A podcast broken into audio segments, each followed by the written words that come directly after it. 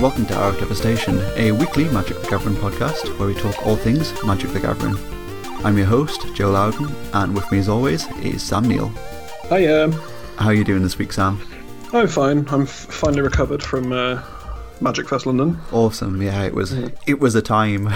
it it really was, and it, um, mate, just we, we just didn't record for a week yeah, I was because every time we tried to record, one of us was either busy or just we just felt awful. Yeah.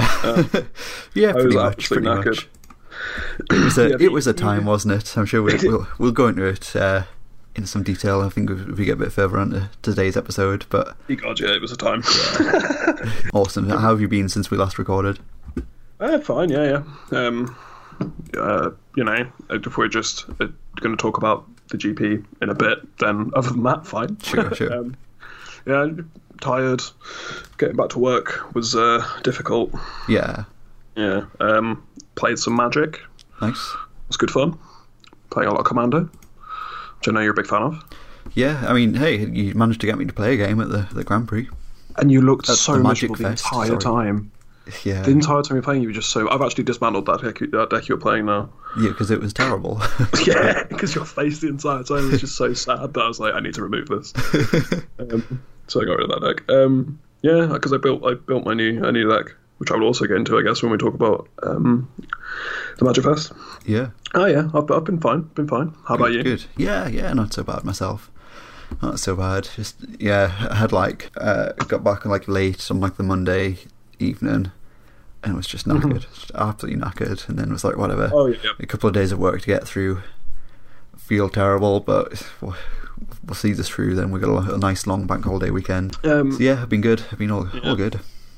I mean, yeah, because we got I got back on. So I drove back on Sunday because I was going to a show. So I drove straight from London to a show in Birmingham. Yeah. Watched that until you know like 11 p.m. Then helped the band load out. Then had to drop some people home. Then drove home. then went to bed and had to get up for work in the morning. Yeah. Uh, yeah. So like the Monday, I had a three-hour nap in the afternoon after work. Nice. Tuesday, I had a three hour nap in the afternoon after work. And then Wednesday was my day off, and I felt kind of human again. yeah. Nice. Yeah, it was pretty good. Sweet. So yeah, I got home. I stayed the Sunday night, and I got home on the uh, on the Monday. We drove back uh, via like Warhammer World in Nottingham. We stopped up there for lunch, which was like amazing. I'm the progenitor of one of my favourite profile pictures on Facebook of all time. Uh, if yeah, if uh, you do go find me on Facebook, like I do advised every week, you can see me uh, dabbing in front of a rhino. Dabs for the dab god. Yeah, it was uh, it was sick. I had a, had a great time. Uh, Yeah, it looked really cool. also, like amazing for vegan food. I did that thing Which is where I was surprising, like, right? yeah, absolutely. Yeah, I did that thing where I was like, yeah, sure, we'll go to Warhammer World. I've wanted to go there since I was like seven or whatever. Like, sure, this will be a fun time. Yeah. Uh, yeah, you guys will get some like steaks or something, and I'll, I'll maybe I'll get some chips. And then like I looked at the menu while we're, while we're on the way in the car, and I was like, oh wow, they've got like seven different vegan options. That's amazing. Yeah. I had a really nice like lentil burger and like um, curly fries and stuff. It was, it was nice. Considering over that considering over that weekend I subsisted mainly on hummus and subway. that sounds like a nice little change. yeah.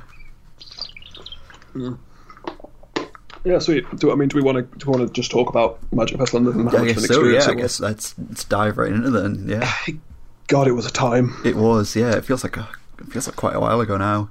It really does, yeah. So the uh, the Friday morning, I got there nice and early to do the main event. Um, scrambled around to, to buy some sleeves.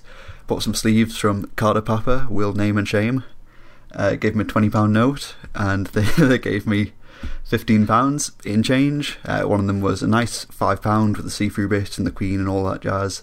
And then the the uh, the other one was an old ten pound note.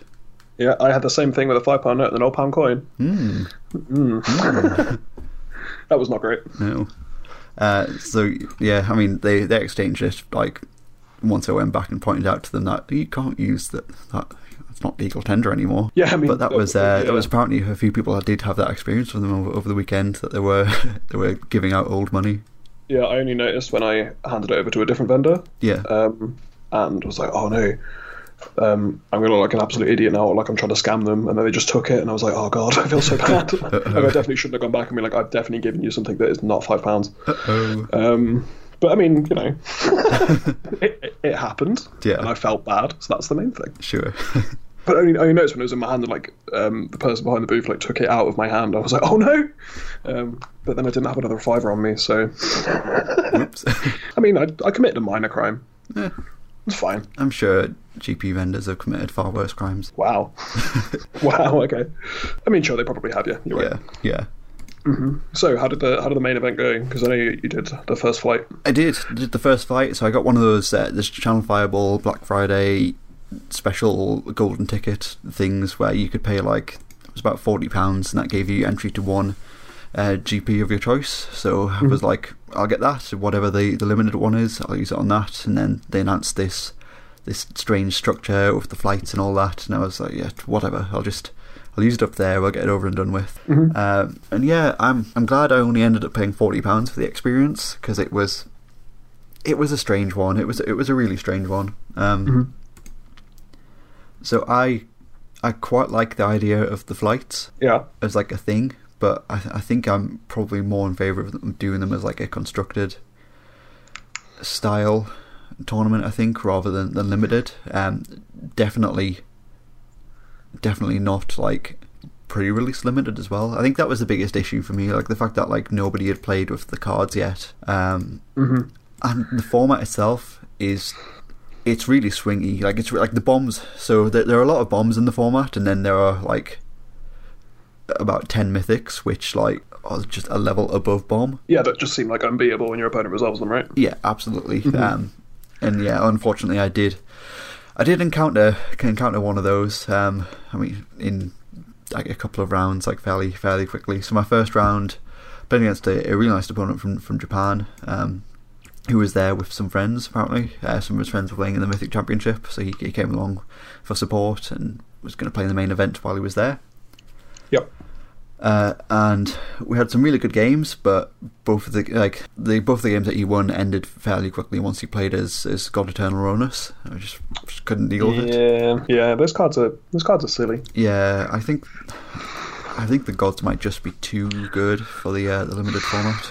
I think that's the thing. Like, I, it feels like they feel like commander cards. Like, honestly, when you when you look at them and just kind of read their text, like, oh, this is meant for like you know big splashy stupid casual play, Yeah, which is great. And like that's sort of why they're mythics because you don't want to put that kind of effect in limited. But when they turn up, they're just a little bit too powerful. yeah, Um, they just feel they, they've, it feels like they've, they've just pushed them a little bit too far, but not quite far enough for constructed. I think in most cases. yeah. I mean, I think they're fine for constructed. I think But they're not So like my- the silly mythic like four ofs that you'd expect. I guess. Yeah, for sure. Um, so my, uh, my biggest issue with them is that they are just just a bit too difficult to remove in a sense that like You can't. you can't. Yeah, you can Yeah, count, yeah, you yeah. can counter them, or you can mill them, or you can take them from your opponent's hand, which are Or you all can- things that can happen fairly easily in constructed, but in limited, you're just you're not guaranteed to do any of that. Yeah, and you're sort of priced into playing counter spells in your deck Yeah, to deal with like the inevitable bomb, like especially in sealed, like the inevitable bomb that you put your opponent has. I guess you can Casmina's transmutation. yeah, Is that the that's card name? probably the, the the cleanest way. But like again, like th- that kind of forces you to play blue if you want to play that. Um, Yeah, and it's also not a great card to be playing in a limited deck outside of like a, enchanting a god eternal. Yeah, it feels kind of bad, and I- I, Yeah. I think I was that was the experience I got because I, I, I did not play the main event because I didn't want to pay seventy pounds for a sealed event of a format I had never played before. that Um, is absolutely fair. Yeah, yeah, um, but that was the impression I got because I knew a fair few people who were doing at least a, cou- like one or two flights, yeah. and most I was like, "Oh, how was your game?" And they were like, uh, "My opponent resolved God Eternal X, and I lost." I was like, "Yeah, sure. that sounds like that sounds like what's going to happen." Um, Yeah, It so was a my, weird- weird my, event. my opponent in the first round had had a Ronus, which I lost to. That was was pretty bad. Uh, in the second round, my opponent didn't turn up, sick. so I got a nice Free two win. 0 easy win there. Mm-hmm. Uh, round three, so one one going into, into this, and I was like, well, if, if I lose another round, that's me out of contention for day two. Uh, my opponent had two God Eternal Ronus, Ooh, that's, that's quite the that was, combo. uh, yeah, so it was one of those things as well where I was like, right, I, I can deal, I can deal with this Ronus. Uh, I used um, Kaya to exile the Ro- Ronus and was like, right, that buys me like two, three turns maybe. That's probably enough for me to win this game. and then my opponent goes, "Player got Eternal Runners from my hand." And I was like, "Oh, great, awesome." Have you got two? And he was like, "Yep, I got two. Like, oh, okay, fine. GG. yeah, lost to that fairly quickly. Um, yeah, I mean that, that's that's just the format, isn't it? It's it's That's a what very it seems like. it's, it's a strange one. It's a, ve- it's very very high. It's a very high power level format, but Hmm. I think there are there's the two cycles of mythics, like the, the finales and the um uh, the gods that you just I think might just be a little bit too good for limited. Yeah, I think that's part of the problem. I think that's more of a problem in sealed than it is in draft. Yeah, for sure. Obviously, just because the likelihood of seeing them is just um, a lot higher in well, not a lot higher, but like well, twice as high in sealed, I guess. Um, so there's more of a chance of that happening, which kind of feels. But I think that was that was sort of my problem with the format in general. So like, so it's a pre-release format, Yeah. right? In terms of like you know, no one's played this set before unless they've been up to the early hours on Modo.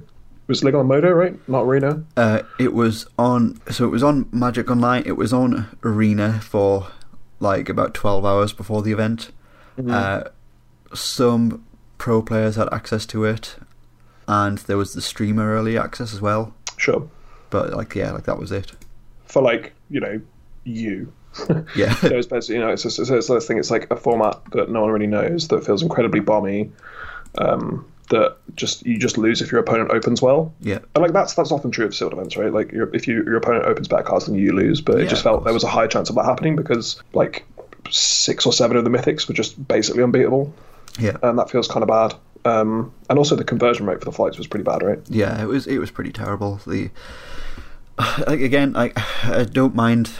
I really don't mind that for constructed. I think I think it'll suit constructed better if they do choose to do that again. But Mm-hmm. yeah, like having to go like X one or better in a, a limited format that you've never played before.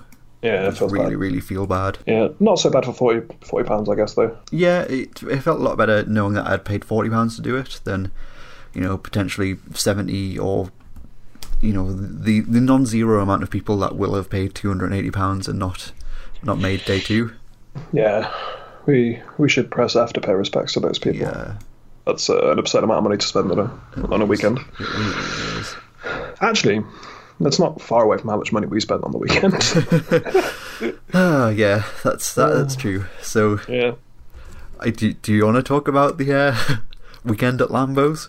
Oh hell yeah! I want to talk about the weekend Lambos. Sure, awesome. So before before all this, we'll rewind twenty four hours, I guess. Jesus Christ! Uh, so m- being like poor because we spend all of our money on bits of cardboard, hmm we were like, well, we'll book we'll book an Airbnb. It'll be cheap. It'll be cheaper than the hotels that are very expensive because it's London Marathon weekend. Yep. Uh, we found an Airbnb. It was going to be the four of us, seventy pounds each for the weekend, um, Which is which incredibly was going to good. be well a bit longer than the weekend, I guess. Thursday, Friday, Saturday, Sunday night, Mm-hmm. which is that's pretty good, right? that's very good. Like that's why I sort of snapped it off. Right? And you were like, it's going to be seventy pounds each for four nights, and I was like, yeah, yeah, book that, book that. Yeah, book that. sure, sure. It's going to be a roof over our heads, four walls. Uh, we're going to be there, what, like eight hours? Eight hours a day at most. Whatever, it'll do. Yeah, and it was like thirty minutes from the event of the event, so it was like, sure, that's fine. I'm, I'm happy to like Uber it from there or get the tube or whatever. Yeah. So uh, Um, hmm. we get there, yes, we get there. and it was uh, it was it was not the nicest of places. I mean, it was yeah, it, it was not good. I'm yeah, I'm fairly certain it was like it was a pimp's house and or a brothel. Jeez, which is like, I have no problem with the existence of, Yeah, but I have a massive problem with having paid to stay there, having not been told that information. yeah, yeah. Um, me too. Like, you know, if it had been marketed at that, I wouldn't Yeah. have agreed to stay there because I'm not comfortable staying in that kind of place. And Yeah. if people are, that's fine. But when you- when you sort of like turn up and realize that, you're like, "Ah, I don't want to be here. um, it was very strange. The the guy the guy uh, like who who owned the Airbnb just he didn't seem like he had ever done it before Yeah, definitely. like gave us a tour like of the of the, the building um, to our small box room with a bunk bed and a double bed in it and just like the, the, his his behavior was that of someone who had never given a tour to any airbnb people before Yeah, it's like oh this is the bathroom i guess i'm like yeah this is the bathroom the one with the toilet and the shower in it. Jesus. and had to like had like a couple of different sets of keys and had to like try the keys to see which key fit which door and stuff. And it was hmm The locks were shoddy. yeah, it wasn't Nothing- good. It was most of not the good. doors most of the doors didn't close the wardrobe didn't close the light fixtures were just like had exposed exposed wires um yeah it was not not my favorite place to be in the world Yeah, strong agree. Yeah, yeah so we'd had that and like we just sort of dumped our stuff and like okay let's go get some food um so then we went to uh weatherspoons yeah. as as all good people do. It's the best place to be. Um, and on the way there, I had quite. This is quite. A, this is going to be a theme for the weekend. Uh, I had quite a bad, anx- bad anxiety attack, um, as I'm just prone to do. Uh, but generally because of like the sort of poor conditions of where we were staying, I was like, Jesus Christ, I can't stay here. Um, so we sat down at the table. And I was just like, Joe, do you, do you want to do you want to get a hotel? I was like, like, oh god, okay, I can kind of swing this money wise. Um, and I looked up and like the hotels were actually quite reasonable because it was like on the night. Yeah, Um, it was and one of ended those up- like last minute, like oh, we've we, it's the day, the day of, we've just got some rooms to fill, whatever. e- exactly. So we ended up staying. We ended up like booking a hotel, and it was what, like two fifty Hmm. for the weekend for the both of us. Yeah, And like that was that's a very good price. Yeah. For like it was like a five minute walk from the XL, um, booked on the day. Like still a marathon weekend. Like obviously all the hotels are full of Magic players as well. So I was like, yeah, we should just book this. That sounds very good. Um, so I ended up getting that hotel because I did not feel comfortable staying where we were staying. yeah. Uh, it was very unpleasant, and then you know ended up sharing a double bed in a nice clean hotel instead, which Yeah, was, very, which was, much uh, more pleasant. It was definitely definitely a much more pleasant experience. I think. Mm, even with uh, your sleep apnea and my night coughing, that that uh, certainly made things interesting. Yeah, for sure. Uh, yeah, I think I think we definitely made the right call. So we we got a really nice hotel just right next to the venue. Uh, Mm-hmm. it was much better than having to get up at like six o'clock in the morning, or if not earlier, to try to try to have like a horrendous shower or like whatever was going to go on there. Yeah, it's like could, Book it could you across to imagine the like, Excel Center. yeah, could you imagine like having to be on site at like eight a.m. No, and like having to contend with Friday morning London traffic, yeah, like after having what I can only imagine would be an unpleasant night's sleep. um, yeah, it just wasn't it wasn't a good idea. I fully agree. Yeah, I'm really glad that we we decided to do what we did. yeah, it was it was really good. It was a nice hotel. Yeah, sick. It's a very nice hotel. Awesome. So, flash forward, uh, we s- stayed in a nice hotel. It's Hmm? the morning of, so I'm currently uh, one two in the uh, in the main event. I decided to play out the next two rounds anyway because I figured like I haven't really got much going on. I've missed the the legacy event now anyway. Let's just let's just play. Uh, ended up going like two three before I finally dropped and was like, no, I've, I've had enough of this format. I'm not going to Yeah, rush yeah, back yeah. and play this any again anytime soon. Mhm. And then um, yeah, just spent pretty much the rest of the afternoon just walking around the vendors, meeting up with people, chatting to people. It was good. It was a really really fun day. Yeah, absolutely. I mean, wh- while you were doing this, I was just going around the vendors. So I'd been this is on the Friday morning. So I'd obviously travelled with you. I say travelled. We'd walked for like literally six minutes. Yeah, Um, so then you and I say, oh, I might, I might as well go with you. Um, and then I uh, been there about what seven minutes yeah. and had, had bought a judge sneak uh, a judge sneak attack. so like my plan going into this was um, so Ilhag the Raise Boar from the new set I was like I need to build a commander deck around this, um, and I'm gonna spend the entire of Magic Fest London building that entire deck in foil. That's Yeah. what I was doing while you while you were playing like an actual GP.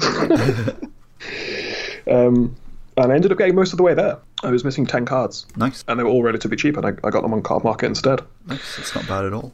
But my entire Friday was just literally walking around all the vendors like seven times, looking through all their stupid binders and just buy, buying incredibly stupid foils. Yeah, I did spend a lot of my time on Friday just going around the vendors, so I I did have a bit of a, a shopping list in mind with a couple of things I wanted to pick up. Um, Mm-hmm. In the end, I managed to get, I guess, what was at the very top of my list was a Chaos Orb. Yeah, that was really sweet. Yeah, I managed to pick one up on Saturday morning. Um, took a just a, a handful of stuff um, to uh, 95, and it Mm-hmm. was like, here's some things that I'm never gonna gonna play. I haven't seen for haven't even seen it for a long time because they've been in deck boxes Yeah. what will you give me for this? And it was like 300 and sixty six for like Yeah. all that stuff plus the uh, the GP promo lightning bolt.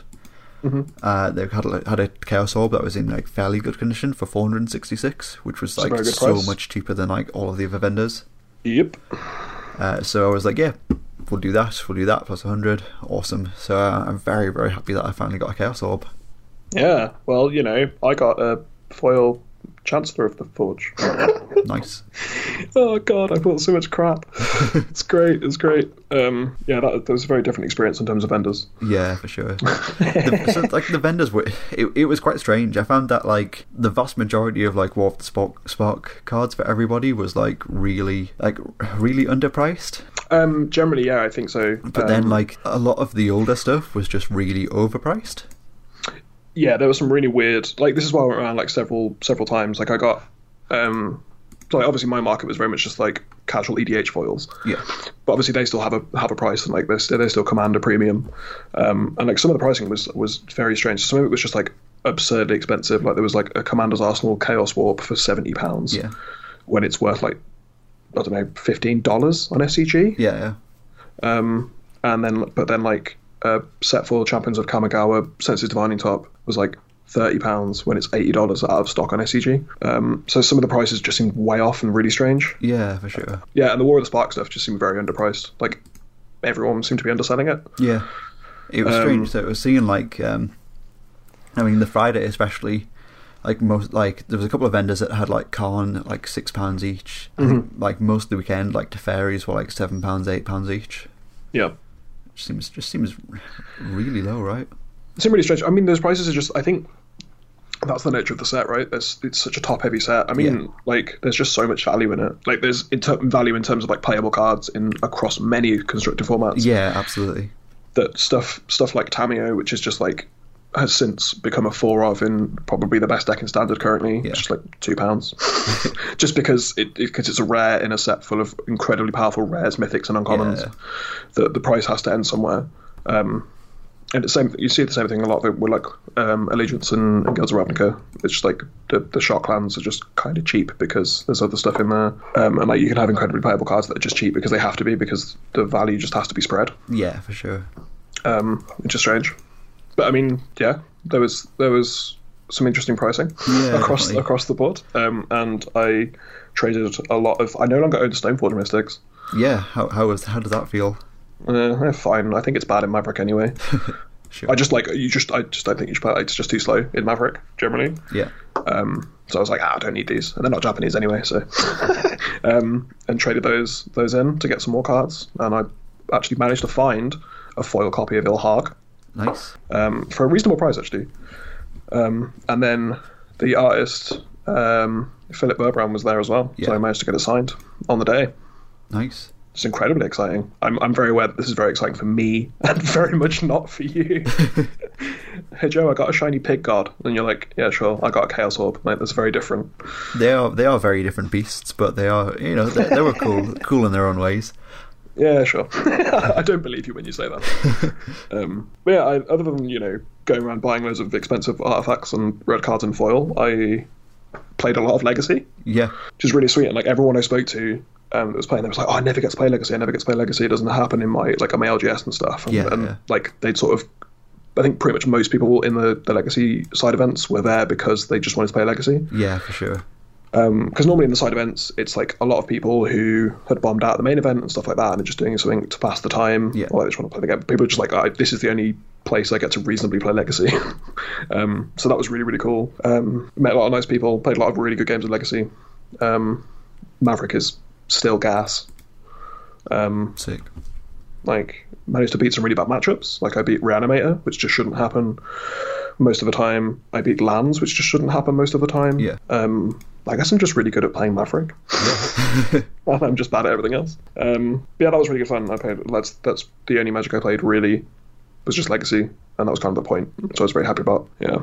Um, but I mean, the week the weekend as a whole was like it was an interesting experience. It was, yeah. Uh, so how do you how do you how do you feel? So this, this is kind of the first time we've had this like it's Magic Fest Plus that we're calling it. So it was obviously the, the Mythic Championship, the uh, the the Magic Fest as well. Yeah, how, it was- how, so how did you find that that whole thing? it was weird. Like so, Yeah. I'd, I went through a couple of times, just like while I wasn't playing an event or wa- while I wasn't just dragging my ass around to look at foils.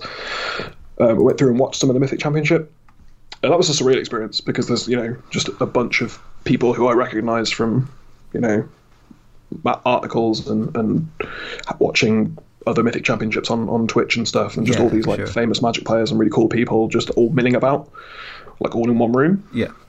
that was that was um, that was strange, but it just it just looked like a GP. Yeah, definitely. It didn't look particularly special.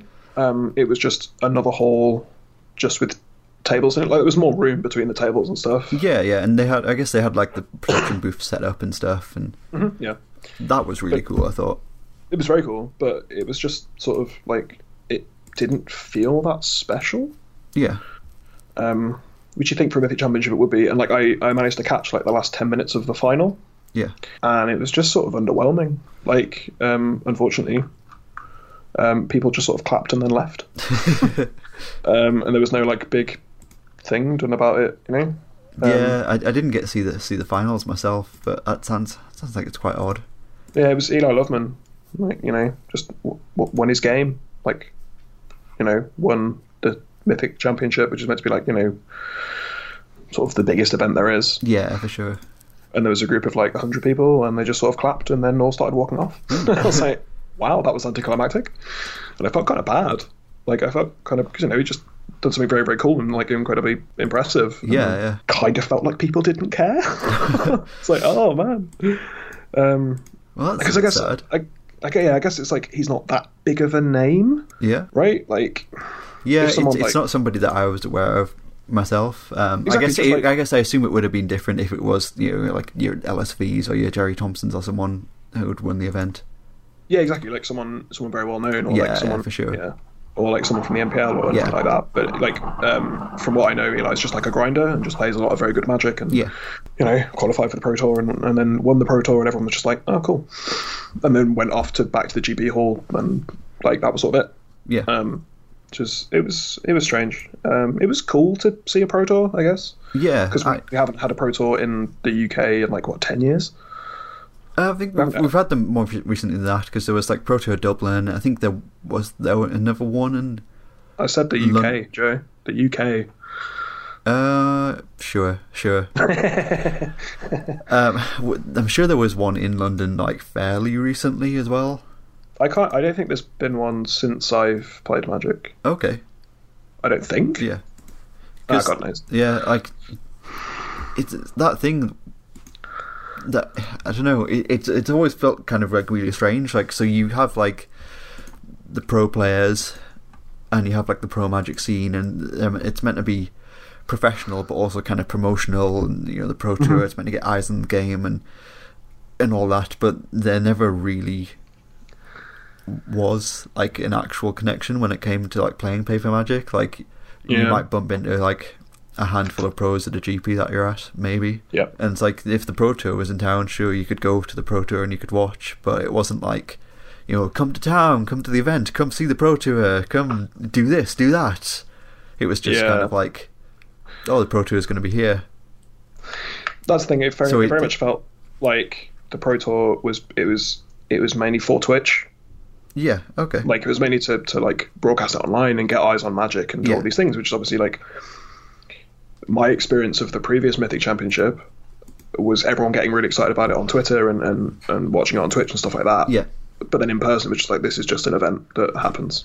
And Yeah. it, it happens. It, it's like a production that happens to be next to a bunch of other magic things. Yeah. It, rather it did. than It did feel strange in, in that the sense. big mythic championship. definitely like it, it it felt really cool to see everybody there and to see it all going on but it felt cooler to kind of be around the event than the actual event did if that makes any sense like i cared more about experiencing the event than seeing the results of the tournament Yeah, absolutely. I, I agree with that. Um, yeah, that that felt sort of the theme of, of the mythic championship being there. Really. yeah Um, It was cool It was though. I, cool. I definitely Yeah, think, it's, think absolutely. it's a big positive. Um, I think it definitely it, it. I think that's that's kind of how they they need to be doing things. I think as far as like the MPL and like the pro players go, like more integration of that like absolutely should be a thing. Mhm. So it was Yeah. it was good to see that. It was cool, yeah, absolutely. Um, I enjoyed watching it, and then it was weird seeing loads of pro players just sort of milling about, randomly like going to Costa and stuff. Yeah, I uh, I helped Martin Juser wash his hands in the uh, Yeah, in the yeah. toilets. That was the that was That's- the thing. That's, that was that was very very funny when you talk about that. Just didn't know how Yeah, to so work the I taps. stood It's washing great. my hands uh, in- in the toilet, and he's, he's using the sink next to me, and he's just like hit- hitting the taps like one from the other, and the, the water's going off, and he's like, I, I, "How does this work? I don't know how to use these." so I was like, "All right, hold on," and I held the held the hot water from him so he could wash his hands. I mean, it just goes to show that pro magic players are human beings. yeah, yeah, We like, try ab- really absolutely hard to eat the wash. MPL, but also like sometimes they just need a hand washing their hands. Yeah, it's uh, it's really sobering to see them in that situation, isn't it? Yeah. But yeah, it was good. It was cool. Um, but just yeah, it felt a little anticlimactic for what I was expecting for you know going to watch the Mythic Championship. But yeah, I mean, you know, some things some things also happened that we found out from the Mythic Championship, Yeah, we did. So which I guess we have to talk about, right? yeah, absolutely, we do really. Um, Yuya Watanabe was disqualified in round fifteen of the Mythic Championship. Yes, he was. He was disqualified for marked cards, namely Urza's Power Plant, Urza's Mind, and Ur- Urza's Tower in um in his Tron deck. Ye- yeah, they were marked, and we have now seen the marks on the cards, and they look pretty damning. Yeah, Um, so yeah, I can't remember which one specifically, but like the sleeves, um, one set of lands of the other lands had a bend in one of the top corners, another set had a bend in one of the bottom corners, and another had like a sort of scratch indent yeah, it was mark like a in them. s- sort of like scratch, like hash pattern or something. They we like Yeah, it it, was- it look it, they clearly looked marked, like not like That's the thing. Like not marked sleeves- as in as in like this there's been like just general mark from like shuffling and and wear and stuff like it clearly looked like those marks had been made intentionally Yeah, that's the thing. So, like, obviously, sleeves get dogged and stuff, Yeah. and uh, the corners bend and whatever, and you get shuffle damage. But like, he'd only been playing it because he'd, he'd re-sleeved like halfway through the event. Those sleeves were only like a couple of rounds old, um, and the marks were very severe. yeah So it was like the bend in the corners was like very um, wasn't just like it had happened through just normal wear and tear, and um, it was very specifically on specific cards. Um, and then the indentation was just like that's never happened to a magic sleeve ever, just yeah, like through absolutely. randomly. So absolutely like yeah, it's it's a difficult it's a difficult thing to try and sort of discuss, I guess. Um, and Twitter was very um, sort of a buzz with the conversation when it first dropped yeah they've been disqualified. Um, and you know, um, Yuya himself has denied it, denied the cheating. yeah he's Um, so so yeah you and his team they've so they obviously they haven't denied that the cards are cards are marked or anything Oh yeah, you can see. I that, think that's they, obvious. they've been, especially as teams, high games has been has been very cooperative in the investigation. Um, Mm-hmm. They've uh, provided some some pictures of the sleeves, uh, so you can you know you can s- you can see the evidence there for, for yourself. If you, you go to their website, they've got a sort of a statement up and photos, and so I I think they've they've been very good as far as like cooperation with the judges and the DC like the DCI and the MPL as far as the investigation goes, and they provided all the pictures, and at no point have they denied that the cards are marked. Uh, but they, yeah, I think it's, Yuya himself has, has said on multiple occasions now that that yes, they were marked, but that wasn't that wasn't intentional. That was just from, from shuffling. That was from, from finding the, the cards with like uh, like expedition map and stuff. Yep. But I yeah I I. Uh, it feels really bad to say it, but I I don't believe that. I really don't believe that.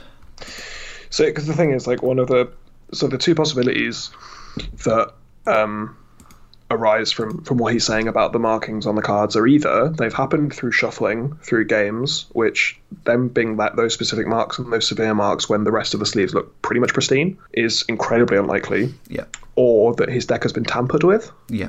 and someone has marked those in order to get him disqualified from the tournament, which also seems incredibly unlikely, Yeah, considering the only people who would touch his cards are his opponents, who wouldn't be able to touch all of those cards in that short space of time without him noticing, Yeah. or the judges, and there Yeah. is like, opponents as judges or his teammates. yeah, which seems all of those seem incredibly unrealistic, and I don't think.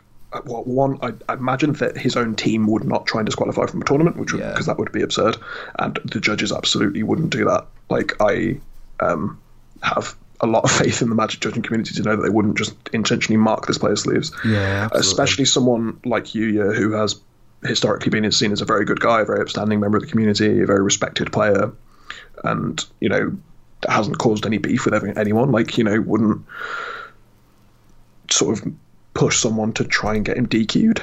Yeah. Um, It's a, it- It's- he's a Magic Hall of Famer. Like yeah, they're not, not really somebody who's who you would typically like. I don't know that. So typically, like Magic Hall of Famers are like well-respected players of the game, and I can't imagine anybody would want to sabotage them. And then also, like Yuya himself was held in really high regards by a lot of pro players anyway, and a lot of judges, and a lot of just yeah, a lot of people involved in Magic.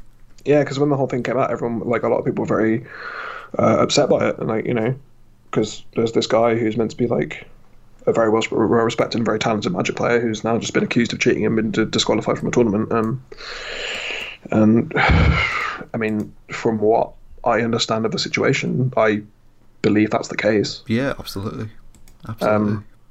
It's the, ev- the ev- the evidence is incredibly damning, and to suggest that anyone else tampered with the card seems incredibly unlikely. yeah. Um, and it, it just it sort of it, it I thought it was I don't know it's kind of ridiculous right that there's this person who's a Hall of Famer who's you know done very very well at, at Magic who is currently being paid seventy five thousand dollars a year to play Magic Yeah, and decides to cheat yeah. That's that's what I don't understand. Like, I don't understand why you you would do it. Like, I don't understand. Like, uh, you know, it, I I can't say I would I would ever cheat or I would I would ever for myself wanting to cheat, but I can understand the motivation behind it when you've got you know tournaments with, with big money on the line.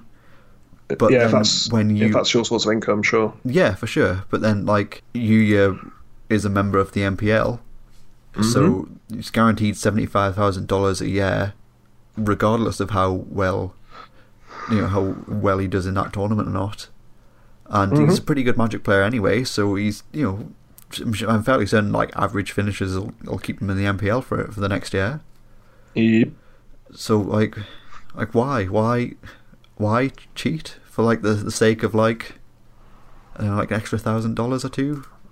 yeah Which like that does seem like a lot of money to to me or you for sure, but like, to somebody who is guaranteed seventy five grand a year contracted, it it just doesn't make any sense to me. It really doesn't. it's it's just jeopardizing his career because his career is essentially being a professional magic player now, right? Yeah. Like he's being literally paid by Wizards of the Coast to do this, um, and has just decided to fob it all off to try and win a tournament. And like you know, I I find that kind of funny yeah, and incredibly disrespectful at the same time. Yeah. Like, if that's what you're willing to do to win a magic tournament when you're already guaranteed this money um, to to win, like to try and win through nefarious means. yeah. I just I just think it's really sad. I, I really don't is. understand it. I think it's I think you're right. I think it is very disrespectful. Um, yeah, I'm just the MPL needs to do better. Yeah, across the board apparently. Yeah. I did. I, I did like the uh, like Nick Prince, who like if you if you don't follow Nick Prince on Twitter, like get on that. Nick Prince is amazing. Uh, Mm-hmm. Tweeted like, will there ever be a week where there's not like 32 where there where there is 32 players in the MPL? Yeah, it's uh, it's, it's been a bad a bad few weeks, I guess, for the NPL. Yeah, but also, that does lead us on to some exciting news. yeah. to come from the NPL, in which the uh, Autumn Burchett was, um, how do I say this? Officially inducted into the MPL. Inducted. That's the that's the word. There you Jesus, go. words are hard. God. Um, yeah, inducted into the NPL, which is um, incredibly exciting. Yeah, Um, absolutely. Really, really cool. So that was announced on the Thursday, right? it was yeah, just before the tournament. Yeah, It's awesome. the 30th. Um, really, really exciting. Obviously, very well deserved and an incredibly big deal based on the fact that it's you know not a man yeah. another man being inducted into the NPL because we've got enough of them. um, it's really, really cool, really, really exciting, and um, I'm yeah, really I mean, happy like for it them. was it was one of those things where like yeah, we're fairly certain Autumn was going to be in the MPL Mm-hmm. from like next season, probably until the- the end of the MPL eventually, like once it eats itself. anyway, but yeah, the fact that like they've just been included like right away is yeah, it's really cool. Really, really, awesome. really happy with that. yeah, definitely. Um, so that was that was some nice some nice stuff to come out of that, I guess. Yeah, definitely. Um, and yeah, based on some things that have been happening with the NPL recently, it's nice to have a good a good story and, and a well deserved in, introduction to it. Absolutely, absolutely awesome. It's been it's been a while, hasn't it? It's been quite a few things have happened in this this week and a bit since we last uh, last did an episode.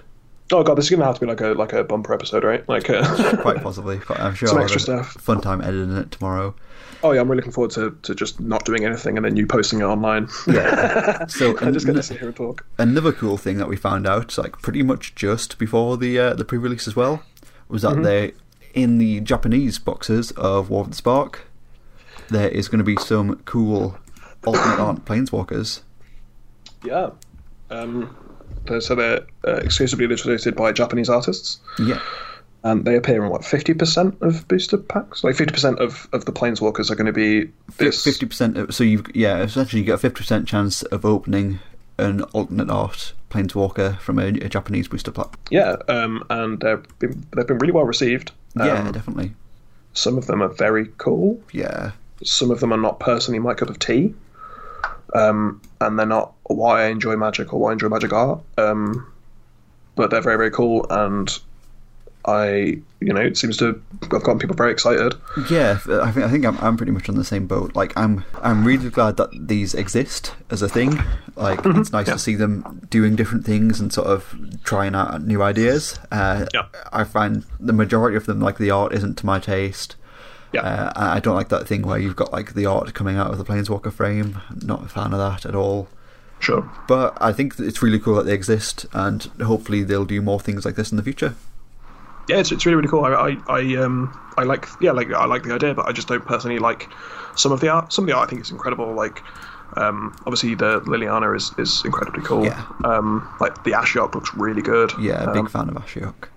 yeah. And then some of them are like um a little bit too sort of characterized for for what I like personally. Yeah, same. Um, but I mean, you know, the, you know, as as we, the kind of thing we've we've said on this podcast many times, it's not just for us, right? yeah, for sure, definitely. I, I don't care. Um, people Absolutely. really like them. People really like them. People are really excited for them. Um, they're commanding an incredibly high price tag. uh, but it's cool. It's cool. Yeah, it's it's it, just another one of those like nice little inclusions. Like I still still wish it had just been like masterpiece versions with like the stained glass from the trailer. That would have been amazing. That would have been really cool. Yeah. But uh, yeah, I guess I guess anime.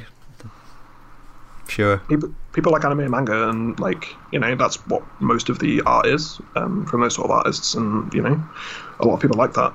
Yeah. Um, and yeah, it's, it's it's it's cool. I have I have very, very little to say about them. I'm not going to be chasing many of them. Um, Yeah, same. I'm it's not, gonna be I'm not expensive really a to fan chase of them myself, uh, but I just be aware that the- I think the prices are massively overinflated currently. Oh, Uh, yeah. And if if you do want to own any of them, um, just hang on till like the end of June when there there is a restock, or essentially will be like an actual stock of supply for uh, for the UK. yeah, because there aren't many boxes, right? Yeah, there was like tr- uh, s- like the the main distributor for the UK had 24 booster boxes. Um, Wow. Okay. uh, yeah, 24 Japanese booster boxes for the entirety of the UK. So, is this a an hour of devastation guarantee that there will be more printed? And you will be able to get them. yeah, yeah, Okay, they- yeah. There is a restock coming in June. Uh, you should be able to get to pre-order them from your LGS, uh, or uh, they're also going to appear in the promo packs that are replacing like F and M promos and like uh, various other promos that Wizards are going to be doing with their new WPN uh, ag- ag- agenda. Is that the term I want to use? You've used it now. That'll be Probably, it. yeah. That's it. Sick. Okay, sweet. So yeah, they're- they'll be easier to get soon enough. Yeah, absolutely. Yeah, I I, So I wouldn't be paying the prices people are asking for them now. Definitely not. Yeah, some of the some of the foil ones are uh, absurd. Yeah, definitely. Sweet, cool. Awesome. So now that war is finally here, uh, we've have you had a had a chance to look at standard at all? Oof, God, yeah, I've seen some, um, and it's, it's- it looks like the set's made quite the impact. Yeah, definitely, definitely. Yeah, and some some sort of sleepers that I think I think like everyone had a, a kind of notion of what the good and powerful cards were Yeah. coming in, and like there's some been some cards that like weren't widely talked about that have, have put up some results. Um, stuff like Tamio turns Yeah. out that card's really good, Yeah, Tamio is absolutely fantastic. mm, and we all thought that was terrible when we looked at it. Like, oh, you have to name a specific card name and try and get. Oh, it turns out if you name Nexus of Fate, it's quite good. Yeah, yeah, Um, that card's really good, and it's just it's definitely um, made waves. Um, Mono Red has picked up basically no cards and continues to be incredibly good, to no one's surprise. Yeah, like you can stick Chandra in if you want to. Um, and then some like sideboard copies of Tibalt, Yeah. because that card's quite good at being Esper with all their life gain. Yeah, playable Tybalt. Seems decent, finally. Playable Tibalt, oh my god. Actually, speaking of which, I looked at the original Tibalt again the other day. Yeah. So obviously, I, I looked at that card like, um, I, I wasn't it. Yeah, it came out like 2011, 12, something. Yeah. Um, so like I saw it around like when I first started playing Magic. Um, I started playing 2013, so like people had copies, and I looked at it and was like, oh, I I understand why this is a bad card. Um, and then it just sort of hadn't looked at the actual card since in Yeah. like six years. Um, and they just thought, oh, yeah, Tybalt's a meme. That card's terrible. We all know that card's terrible. And then I looked at it the other day, like actually looked at the card and read Yeah. the text. And I'm like, Jesus Christ. How did? Why did they print that card? It's so bad. Yeah, I really, I really don't know, to be honest. It's a Um, horrifically bad magic card. I know. like just uh, yeah so you know um, basically what i'm saying is reinforcing the fact that that card is terrible as a meme yeah, as like everybody who has played Magic since the card was released was. Uh, yeah but That's i it, just you know yeah. it's, it was just sort of like accepted as fact that tibble was kind of a meme and then i went back and looked at it and was like yeah there's a reason yeah. i understand but uh, turns turns out rakish instigator is a pretty pretty decent as a as a sideboard option Yeah, Um, for sure. Especially with that, that good old rampaging Frostodon, still Yeah, currently it- banned in, it- in standard. that's the thing like frostodon would just be better but I mean, it's kind of funny that the only reason Tybalt's playable is because Frostodon is banned. Yeah, sure. because Uh, that's the, exactly the position it would fill, right? Yeah. Um, but yeah, I mean, yeah, the um, standard looks sweet. It looks really fun. Um, Mono Red and Simic Nexus are really good. yeah, agreed. Um, I this is sweet so I as well. really really like both Esper and Blue White. I've been playing Blue White in standard myself. Um, I think Teferi is exactly as good as I thought he was going to be. Like that card's really good. ridiculous. Yeah, Yeah, um, that card is very, very powerful. Also, turns out an asset. yeah, Pretty good. yeah. that I, card's so I, I think everywhere. I think I I mean I s- I assume most people did like I really underevaluated Narset just how good she would be.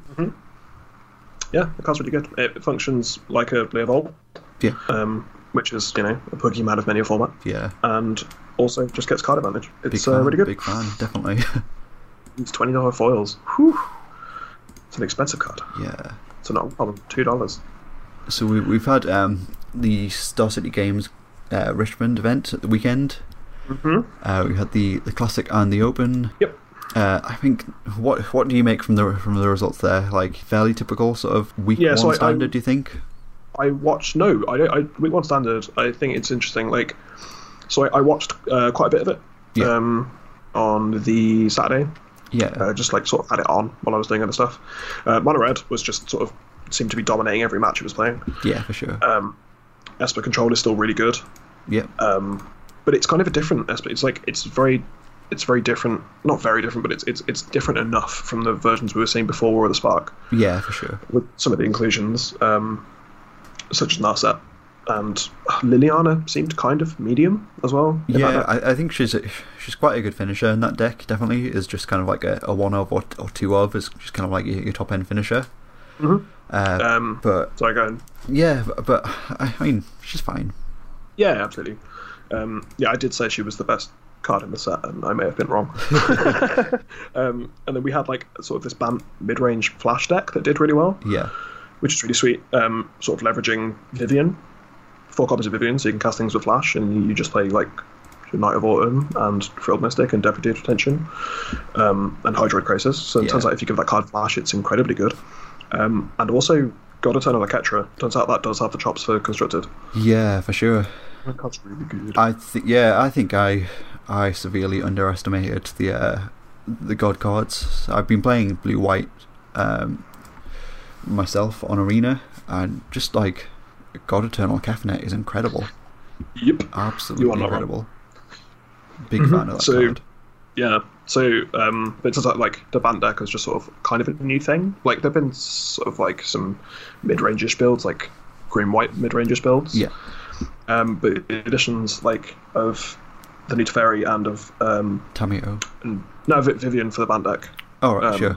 Like the mid range deck. Oh, not like, the made not the them- Band Nexus deck. No, not the Band Nexus deck. 'cause, Yeah. I mean, that, that kind of similar to the Simic Nexus deck, which was also sort of a big hit. That, Yeah. that deck's um, good again, I guess. If you um, add in Tamio and Nasa, Yeah. and then if you want to play the Bant version, you've also got Teferi, which stops your s- other Nexus opponents just doing stuff. Yeah. just turns out it's quite good, um, since they the Nexus decks have to perform a lot of their game-winning actions at instant speed. Yeah, for sure. Um, and then you just you don't need any good cards to win the game. You just need a single copy of Callous Dismissal, which is a one and a blue sorcery at common, which is return target non-permanent to its owner's hand, a mass Nice one one. Yeah. that wins the game. So idiots like me specking on commence the end game as the sweet finisher for these kind of decks are just wrong. I do think I had a that lot is a of very that. sweet finisher in the blue white deck, though. I'm a big Oh, fan yeah, of Clancy Endgame. yeah, it's probably about worth the pound I paid for it. Yeah, I bought a probably. load of copies at like a pound or just over, and was like, "Oh, yeah, this card would be worth like four pounds at some point." It won't. the card is exactly fine. Um, but yeah, the the, the Son of Fortnite seems seems sweet. Um, there's a lot of cool stuff going on. Um, like there wasn't anything. Well, there was there was a couple of like kind of wild decks, right? Like the Azorius Planeswalker deck. Yeah, Like that was a, Moxamba? that was certainly a thing. Yeah, I watched a couple of games of that, and like playing with a Fibblethip and a um, Mox Amber in play. I was like, "Okay, I'm in. That sounds great." Awesome. Yeah, so there was also another strange deck I've seen seen popping up, uh, F- Fibblethip and Super Friends. Yeah, It's, uh, so the list I'm looking at currently is uh, four Fibblethip the Lost, uh, one in blue for a one-one legendary creature homunculus. When Fibblethip the Lost enters the battlefield, draw a card. If it entered from your library or was cast from your library, draw two cards instead. Yeah, so there was another strange deck that turned up. We saw uh, was it Fibblethip Super Friends. So it's four creatures of Fibble, four copies of Fibblethip the Lost. There's one in the blue for a legendary Mhm. creature, Homunculus. When Fibblethip the Lost enters the battlefield, draw a card. If it entered from your library or is cast from your library, draw two cards instead. When Fibblethip becomes the target of a spell, shuffle Fibblethip into its owner's library. Uh, and then you look at the uh, the rest of the deck, and it's uh, 18 Planeswalkers. So that's two Dovin Grand Arbiter, two Dovin Hand of Control, two Khan Scion of Urza, one Casmina Enigmatic Mentor, three Narset Potter of Veils, one Sahili Sublime Artis- Artificer, two Teferi Hero of Dominaria, three Teferi Time Raveler, two Ugin the Ineffable, uh, 12 spells. So we've got 3 Treasure Map, 1 Negate, 1 Settle the Wreckage, 3 Mox Amber, 4 Cleanse and Nova. um, yeah, this deck was really sweet to watch. Yeah, it's, Um, uh, it's certainly a deck, right? Yeah, just leverage, just casting haymaker after haymaker in the planeswalkers because they've already got like all got a generally quite powerful effect on the board. Yeah, for sure. Um, your Sahili goes nuts because outside of Fibbleflip you just have all non-creature spells. Um, Narset and Teferi and Dovin do a good, good job of disrupting your opponent from their game plan, yep. um, and then you get to close the game out with just like Ugin tokens and stuff like that. Um, it was really sweet. It was it was a really cool deck to watch, um, and like I said, like most of these planeswalkers are just very very powerful.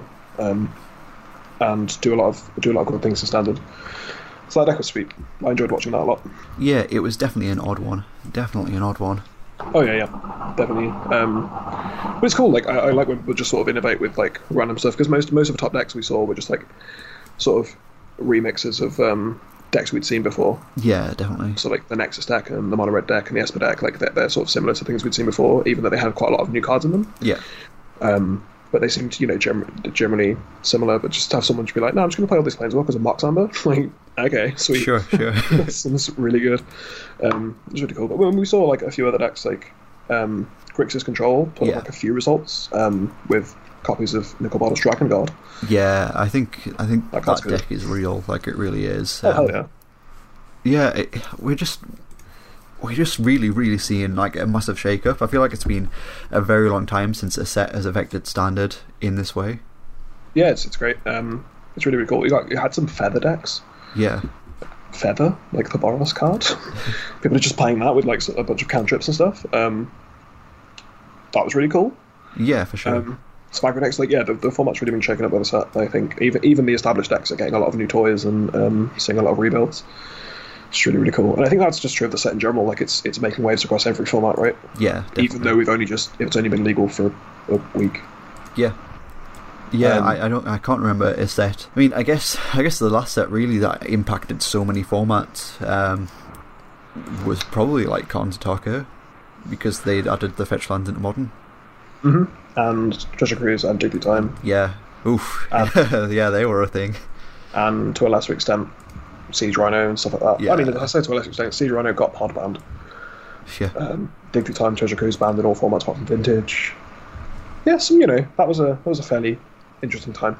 It was, yeah, but uh, yeah, I- I mean, between like, uh, like Norset and Khan and Tamio and and Fairy, there's like four cards that are straight into a lot of decks that we are seeing in um, in formats older than standard.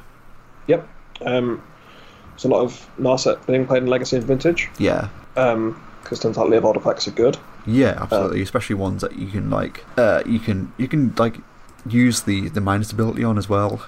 Which is just Yep. fantastic. Like, go get a, a non creature, non land card. So, in, in Vintage, especially, that's like a lot of cards. Yep. Also, if Big you don't fan. activate it, uh, if you don't activate it, it doesn't die to bolt, Yeah, which is important. It has high toughness, high uh, loyalty, and doesn't die to fatal push, obviously, because it's a planeswalker, like um, all sorts of plowshares or anything like that. So it's just a good sort of stacksy effect. Would have put on Yeah, a card. for sure. Um, that's doing a lot. Um, Ugin and Khan are like being sort of messed about with in um, Tron decks Yeah. and in Cloud Post decks and stuff like that. So there's a lot of there's a lot of brewing going around, a lot of like sweet innovations, um, and then just like fringe stuff. Like we saw a lot of uh, Gideon Blackblade in Death and Taxes and Legacy. yeah, I I saw saw that. Yeah, this one's bad. It's just it's just a three mana efficient card that you want, and I don't really think Death and Taxes wants that. Yeah, Um, we also saw some copies of Tomic, Distinguished Advocist, nice. because that deck that card just screws lands and turbo debts, which is sweet. means you can't get wastelanded, Yeah, for sure. which yeah, it's pretty good. Um, yeah, it's been it's, the set's been sort of prolific everywhere already, which is awesome. Um, and I've had to pick up some cards. There was also um, a couple of years ago a Maverick deck playing for uh, three copies of Viv- uh, the new Vivian. Nice. Yeah, because you play all your good cards with flash. Turns out that's pretty good. Yeah, I, I just feel like all of the planeswalkers, and then like maybe one or two other cards in the in the set. Really, they're, ju- they're just they're so powerful. Like, Mhm. it, I think it's going to take a take a long time to sort of adjust to this this new this new standard. I guess really. Yeah, absolutely. Um, I'm excited to see where it goes. Uh, unfortunately, the two decks I enjoy playing are just unplayable now. Uh oh. Um, so mono blue is just kind of crap. it just doesn't do anything because it just gets out, outpaced by most of the other decks. Yeah. Um, like Spell Pierce isn't the card it used to be, um, and Team of Reclamation is just you just shouldn't play it. You should just play Nexus, like Simic Nexus. Which is kind of a shame. But you know, I'll find something new to play. Yeah. I just need to go. Like I crack loads said, of I've packs in been- arena. been playing blue white on arena myself and i've got most of it in paper just waiting on a couple more cards to come from magic card market but I, i'm Sweet. fairly certain that that is the deck that i'm going to take to uh, uh, the mcq in sheffield Sweet. I'll, I'll, mean, I'll see if I can swing that and get there. On, on Awesome. prob- prob- probably the Sunday. awesome awesome It'll be good fun. And I'll, I'll also need to find a deck to play. But I'm sure that'll be fun. Mm. awesome yeah so it's it it's been a bit of a funny one i think this week obviously it's been a while since we since we've recorded now uh, it's kind of getting back into the swing of things feels good feels really good to be back I'm very happy to be back uh, i think that it's pretty much all we have time for this week if you want to get in touch uh, hit us up on social media were you at Magic Fest Plus London. Did you see us? Did you come say hi? Please get in touch if you did. You can get us on social media. We are on Twitter at HFDcast or facebook.com slash HFDcast or you can get me on my own personal social media. I'm at Peach Garden Oath, that is Oath with an F, uh, or Facebook at Joe Loudon. You'll find me in pretty much any of the magic groups. Uh, I'll be the, the dude dabbing in front of the, the rhino at Warmer World. Dabs for the dab. Yeah. Um, yeah, I mean, like we say about that about about the GP, like I, there was a lot of people I wanted to hang out with, Yeah, a lot of people I sure. wanted to, to meet up with and stuff. And I think my own, uh, I got in my own way a lot of the time, um, which is kind of disappointing. And I apologise if there's anyone that I was like planning to meet up with and just didn't get round to because I was probably you know having an anxiety attack somewhere or just you know talking myself out of having human interaction, Sure. which is kind of kind of a shame. Um, but hopefully I'll get a chance to rectify that with, with some people um, at some point, which would be nice. Yeah, it was it was a, a very, very busy time, definitely. definitely. It really was like I, I like I you know because like I get quite anxious anyway. Like I have quite I suffer with anxiety quite badly um, a lot of time in, in situations like that. Like obviously I was very excited to be there and like being at GP is, is a very cool time. Um, um, but magic is like one of my escapes from those kind of things and like I get to focus on something, and like when I'm playing Magic, I get to like focus and just be in that moment and not have to deal with any any other things that Yeah, like might sure. make me feel kind of kind of bad. Um, so when I was playing Magic, I was I was great, like just like jamming games of Legacy, and I was like very much in the moment and having a good time. But like outside of that, it was it was very difficult. I was very sweaty for most of the um, most of the weekends because Nice. it was quite warm, Yeah. um, and also like I tend to be quite to get like just sweat a lot when I feel anxious. Um, so that was quite uncomfortable. Um, but yeah, I just it just it kind of ruined it a bit that I felt like that for most of the weekend, Yeah. and I felt like I wasn't able to enjoy it as much as I could have done, um, which is which is a shame. But you know, things that happen. I still had a generally good time. Um, I'm glad. I'm glad you, you had a good time overall. Definitely, I for one certainly really enjoyed hanging out with you as always. Oh yeah, yeah, absolutely. Yeah, but that was that was good fun, and you know, sharing a bed and going to buy hummus and crisps at like eleven o'clock. Um, all that stuff was really good. Yeah, absolutely. Um, I think just being in a big room and like there, there were obviously loads of people I wanted to speak to, like pro players and like content creators, and I was just like, I just can't do it. Like, I think I'll just probably just be sick on them, and no one wants that. Um, so, yeah, I just I just wanted to sort of mention that. I guess like. You know, it was it was a it was a difficult time, and I apologise if there's anyone that like I was planning to speak to and just, just didn't get a chance to. Um, that being said, if you want to speak to me on Twitter, um, you can find me at, at snail69. Nice. Thank you. Um, oh, I did write that on a magic card. Yeah, you did. Yeah. Uh, yeah, Tom Hughes off of being off the podcast was like, "You need to sign this Tyler's tracker. Could you please write, please write snail69 on it?" And I was like, "Yeah, I can." I got to absolutely- write nice on it as well, so that was that was pretty sweet. yeah, it's ridiculous. We need to get a picture of that. Um, Yeah. Put it up on the Twitter, but it's like, yeah, Oh, if you want me yeah. to ruin this vaguely expensive playable magic card, then sure. um, that was really cool. Yeah. Awesome. Cool. You can also hit us up on Patreon as well if you do get anything from this podcast and feel like you want to give back in in any way. Uh, our tiers start from uh, from one dollar a month. It's roughly twenty five to twenty cents per episode per month. Uh, I've just failed the Patreon pitch this so badly this week, but I, Hey, it's fine. it's yeah. I'm I'm super super thankful that we get to just record this nonsense and get it out there into the ether, and that like you know at least a handful of people every week will will give it a listen, and and people say they enjoy it. So I, that's that's that's what makes me happy. That's what I get out of it, and Which yeah, if you even- Mm-hmm. genuinely do want to give back anything, you can. You can head over to Patreon. Uh, anything we do get at all, just yeah, we're massively appreciated. It goes straight back into the podcast. Yeah, absolutely. I mean, if, if people say they enjoy the podcast, that's either, it's a good thing either way because either we make a good podcast or people are just generally really nice and Yeah. they want to tell us a nice thing, For sure. even if they're lying. So you know, it's positive both ways, right? Yeah, yeah. Awesome, cool. So that's pretty much all we have time for this week. Uh, once again, the Godfather has returned, uh, this time to his prison realm, Oh, where yeah. Uh, he is exiled. Hashtag spoilers. Uh, we'll see you again next week on Arrow Devastation.